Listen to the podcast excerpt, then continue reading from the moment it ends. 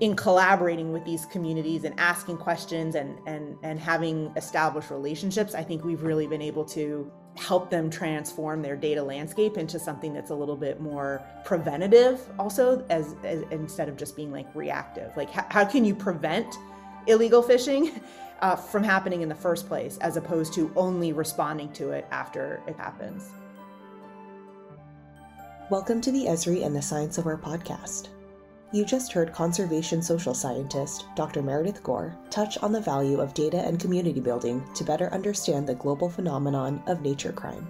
Esri's David Gadsden investigates the unprecedented scope of poaching and resource theft today and their sometimes surprising impact on ecosystems and human communities.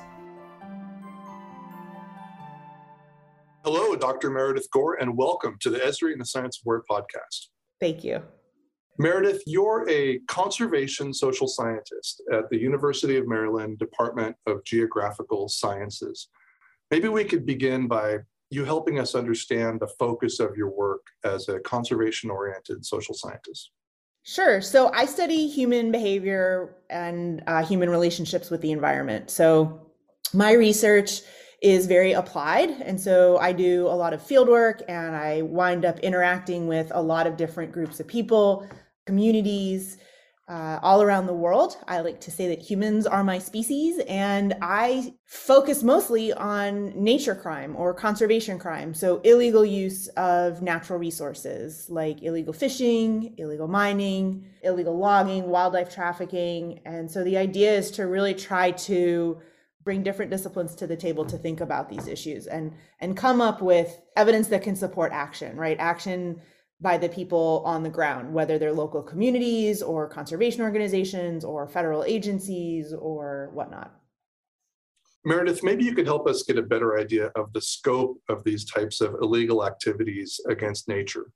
The, the scope and scale of conservation crime or, or nature crime today is it's it's ubiquitous. It's something that is in every country in the world, in every ecosystem in the world, every uh, social group. Uh, it, it looks different in different places, but it ranges from illegally logging certain species of trees, illegal fishing, water pollution, air pollution. Sometimes these activities are against a law, like a national law or an international law, and then sometimes they can just be really harmful, right? They can prevent local people from engaging in certain rituals. The, the natural resources aren't available for them to celebrate their wedding in a traditional way.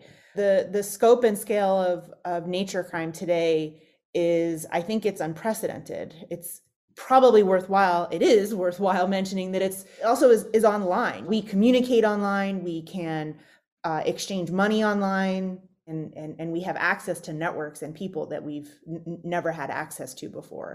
Um, so the scope and scale of nature crime, it's truly a global um, issue. And so from my perspective as a scientist, I'm kind of like, we need all hands on deck, right? This is a, this is a global problem, global issues.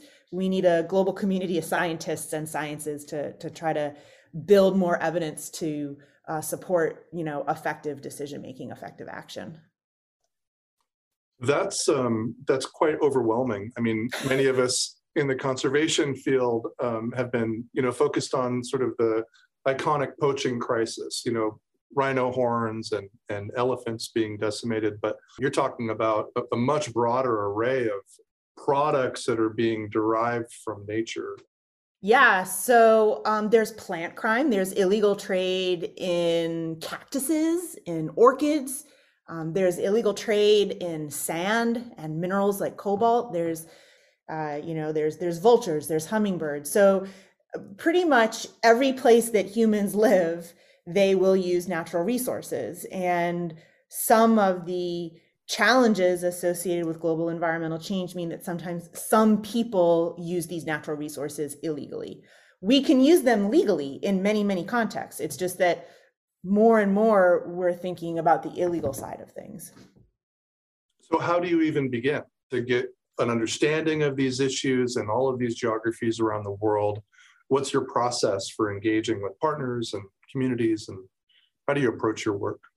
My work is inherently interdisciplinary, and so it requires thinking about a particular issue, a particular context, in a particular geography um, from many different perspectives. So I like to think about we have this this landscape of data. The the the data landscape is not enough to help local people resolve the problem. And so we need to kind of broaden the data landscape. We need to have a clearer picture. And so the way that I try to approach that is bringing different sciences to the table. So I do a lot of work with criminology. Uh, so thinking about how people engage in crime, uh, crime control, uh, race, class, ethnicity, and then also conservation biology, right? So certain animals are at disproportionate risk than others, certain ecosystems are diff- disproportionate risk than others. And then there's there's this idea of decision making um, under uncertainty or you know how do you communicate risks? How do you manage risks accordingly? So my research inherently involves some criminology some conservation and some risk and decision making so in my lab we call this conservation criminology uh, others may call it interdisciplinary science and so you know the idea is we're trying to change the data landscape. We're trying to understand the problem in a different and maybe more comprehensive way. If we understand the problem better, then maybe we understand solutions better. And maybe we also then understand different solution implementers, like who could we bring to the table that isn't at the table that could help resolve some of these issues. And so so nature crime, why should I care about this? and and so when i'm asked that question about well why do you even care why do you even care about nature crime and why are you even studying it there's violence right there's violence against people and animals there are educational investments there's health investments there's infrastructure investments that we make with our tax dollars or we donate and these investments aren't as good as they could be when people break rules then they break the law there are laws that are made weaker by illegal activity. Uh, you have tax revenue that's removed from the, the legal system. And then there's also like diseases and invasive species that have new ways of spreading. So you have invasive species that are being moved by um, an illegal, you know, by, by a wildlife trafficker, uh, you know, like a hitchhiker, a hitchhiking invasive species. And then you have diseases, right? Zoonotic diseases, diseases of animals that can impact people. And so these are just a few of the reasons why I see a lot of different people care about nature crime. And so bringing this idea about like what's happening in that particular landscape, how can the data be improved so that we can improve decision making? That's kind of what gets me up in the morning as a scientist. What are the levels of geography involved? These species come from some place, they're sold somewhere else. Give us an example of an iconic plant or animal that's that's being uh, illegally uh, trafficked in this manner, and where it's coming from, where it's going, and then who's involved.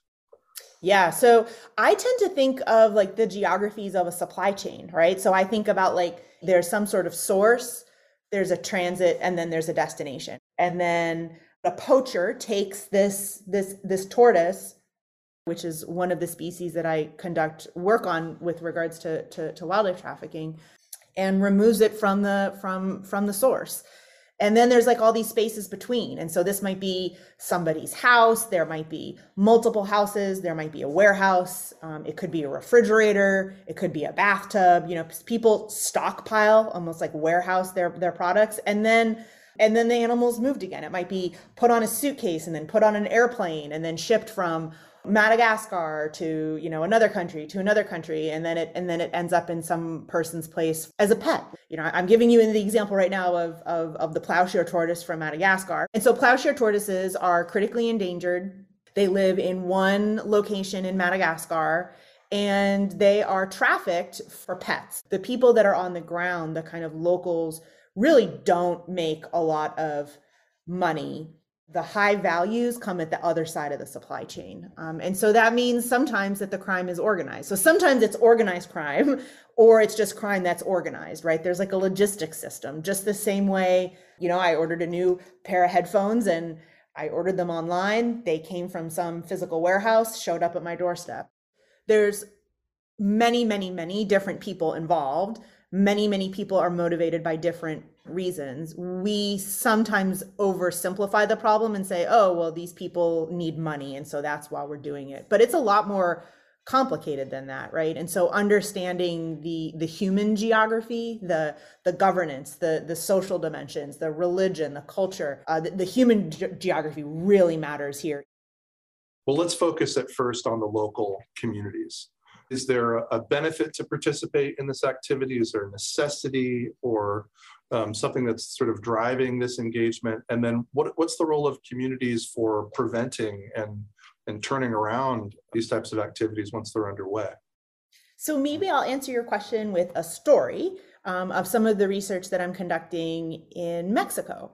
Um, and I'm working in a particular province where there are uh, fishing cooperatives. And so these fishing cooperatives formed for other fish.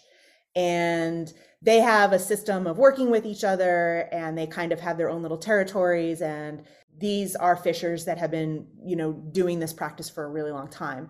And then there became a opportunity to fill the sea cucumber market. And sea cucumbers are food right? So you can dry them or freeze them and, and eat them. And so these fishers started fishing sea cucumbers and the sea cucumbers were so profitable that all these outside people started coming in from land and by sea to start over, and, and then there was overfishing and then there was illegal fishing. Um, and so these fishing cooperatives actually reached out to me and a colleague of mine and they said you know what we're doing isn't working you know are there any new tools that we could be thinking about? And so we've been working with five different fishing cooperatives we did some training on ways to think about conservation criminology we um, asked them to help us uh, like engage in some citizen science some you know geospatial data collection um, and then we said, here's a here's a micro grant. Here's like a thousand US dollars. What would be a way that you could use this data in your local context it, it, to, to, to, to help solve this problem of illegal fishing, right? Because illegal fishing brings outsiders, it brings some violence, um, it brings um, unwanted attention from law enforcement authorities, et cetera. Um, and so it's been really neat to see the communities leverage their own capacity and their own built capacity to um, create and implement these projects to try to conserve sea cucumbers and conserve the fishery um, so that the, the, the illegal fishing uh, doesn't doesn't essentially drive that particular fish stock extinct. So those those communities are are highly motivated, and they also have all this amazing local knowledge uh, that I certainly don't have. So you know in collaborating with these communities and asking questions and and and having established relationships i think we've really been able to help them transform their data landscape into something that's a little bit more preventative also as, as instead of just being like reactive like how, how can you prevent illegal fishing uh, from happening in the first place as opposed to only responding to it after it happens what is the role of authoritative organizations to enforce the law at different levels of government, including uh, internationally.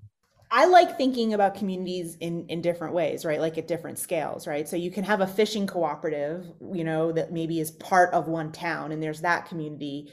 And then there could be a community of fishing cooperatives with a with a with an elected leader and that elected leader might have to communicate with a federal fishing agency. And this can be really challenging because a lot of these nature crime issues cross many jurisdictions. And so you might have a customs authority interacting with a fisheries authority, um, interacting with a um, organized crime, you know, authority, um, all in one country, and then think about like a transnational issue, right? So, the United States, for example, is a transshipment um, country for sea cucumbers. So, really, what that means is that sea cucumbers move from Mexico through the United States onto their final destination.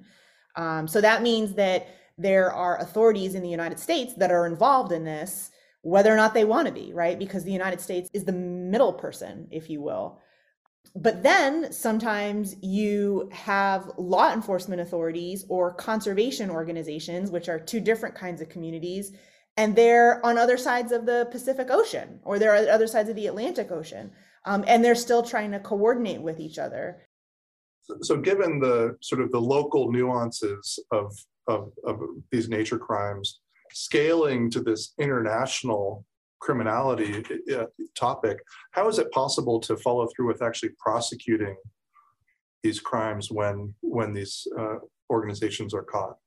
My my role in all of this is science. So uh, i'm not a, i'm not a criminal justice professional or, or a law enforcement professional but i have the the good fortune to sort of interact with a lot of them. And it's really challenging. It's a slow roll right? It happens three you know three years it takes maybe you know it takes a lot of time to build evidence and collect evidence and make these connections.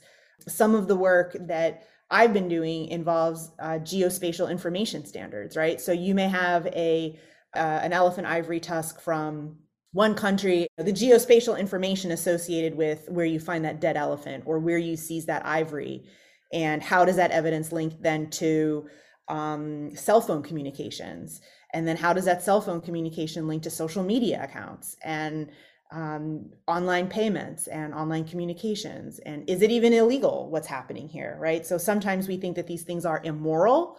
Um, and and that's that's okay but is it actually illegal and then what's the illegal what's what's the law that's been broken so it's interesting sometimes for people well like when i'm talking to my dad he's like i had no idea you know it's there's money laundering involved and there's there's there's mail fraud involved. You know it's not just it's not just like crimes against animals. Like it's not just an animal welfare dimension. So i think it takes an amazing amount of coordination um, across countries to not only respond to offenders but then also to try to prevent these crimes from happening in the first place so when the law is enforced and someone is caught participating uh, in these activities, uh, let, us say at the community level, what, what's the actual impact? I, was able to conduct a focus group with a group of women whose husbands, sons, or brothers were all in jail for poaching and trafficking, right? So there was a transnational movement of, of, of products. So it was rhino horn and or um, elephant ivory and so you had these women that if they were married, they had a two income family and now they're down to a one income family. And so there are these economic burdens. There's also sometimes mental health challenges. You know, the rangers are away from their family. Sometimes the rangers get shot at. Sometimes the rangers kill people. And so the impacts can be really, really widely felt. So there's like these direct impacts, but then also there's indirect impacts, right? So you know you have children who then you know have a have a single income family or you know a single parent you know as opposed to two parents. And then you have um, not enough wildlife around for fishing or you know not enough fish around for fishing or not enough trees uh, around to build a new house when a really strong cyclone comes by and blows things over. What i also learned from that focus group with the the women in zambia is that they had a lot of ideas and they really felt like just simply just that no one was even asking. And so it wasn't that they were unfamiliar with the issue. I mean, they had a really sophisticated knowledge of the data landscape. It's just that no one ever asks, right? And so for those of us that are trying to work on building the knowledge base to try to resolve these issues and like pull different pieces of information together for like location intelligence, like we're totally not even asking certain people what they think, which is not right.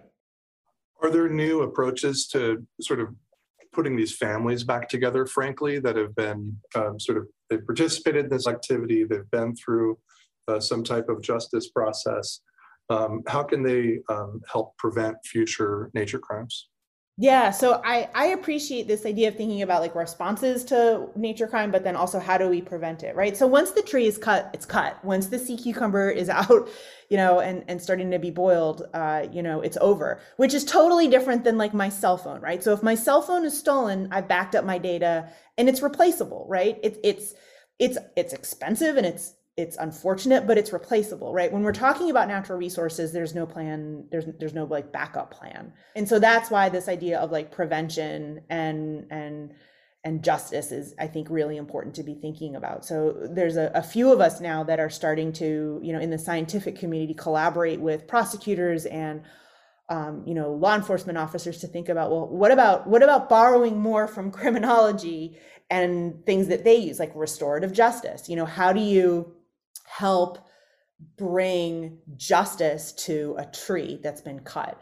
I've been working with um, some of my graduate students and then some of my undergraduate students through some National Science Foundation uh, support that we have to engage with convicted offenders and having them help us do a better job understanding the data landscape. And so, how can offenders help scientists better understand the data landscape again so that we can see the problem differently, see different solutions, and then also find different solution implementers? So, that's really new.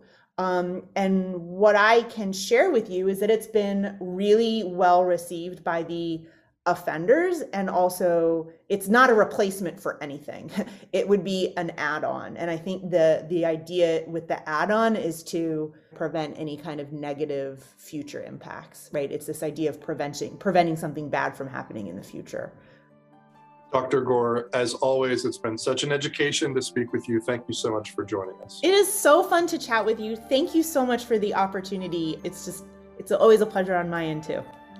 Thank you for listening to the Esri and the Science of Where podcast, and thanks to Meredith Gore for explaining how data and technology are combining to curb nature crime. If you like this episode, please take a moment to share it with a colleague.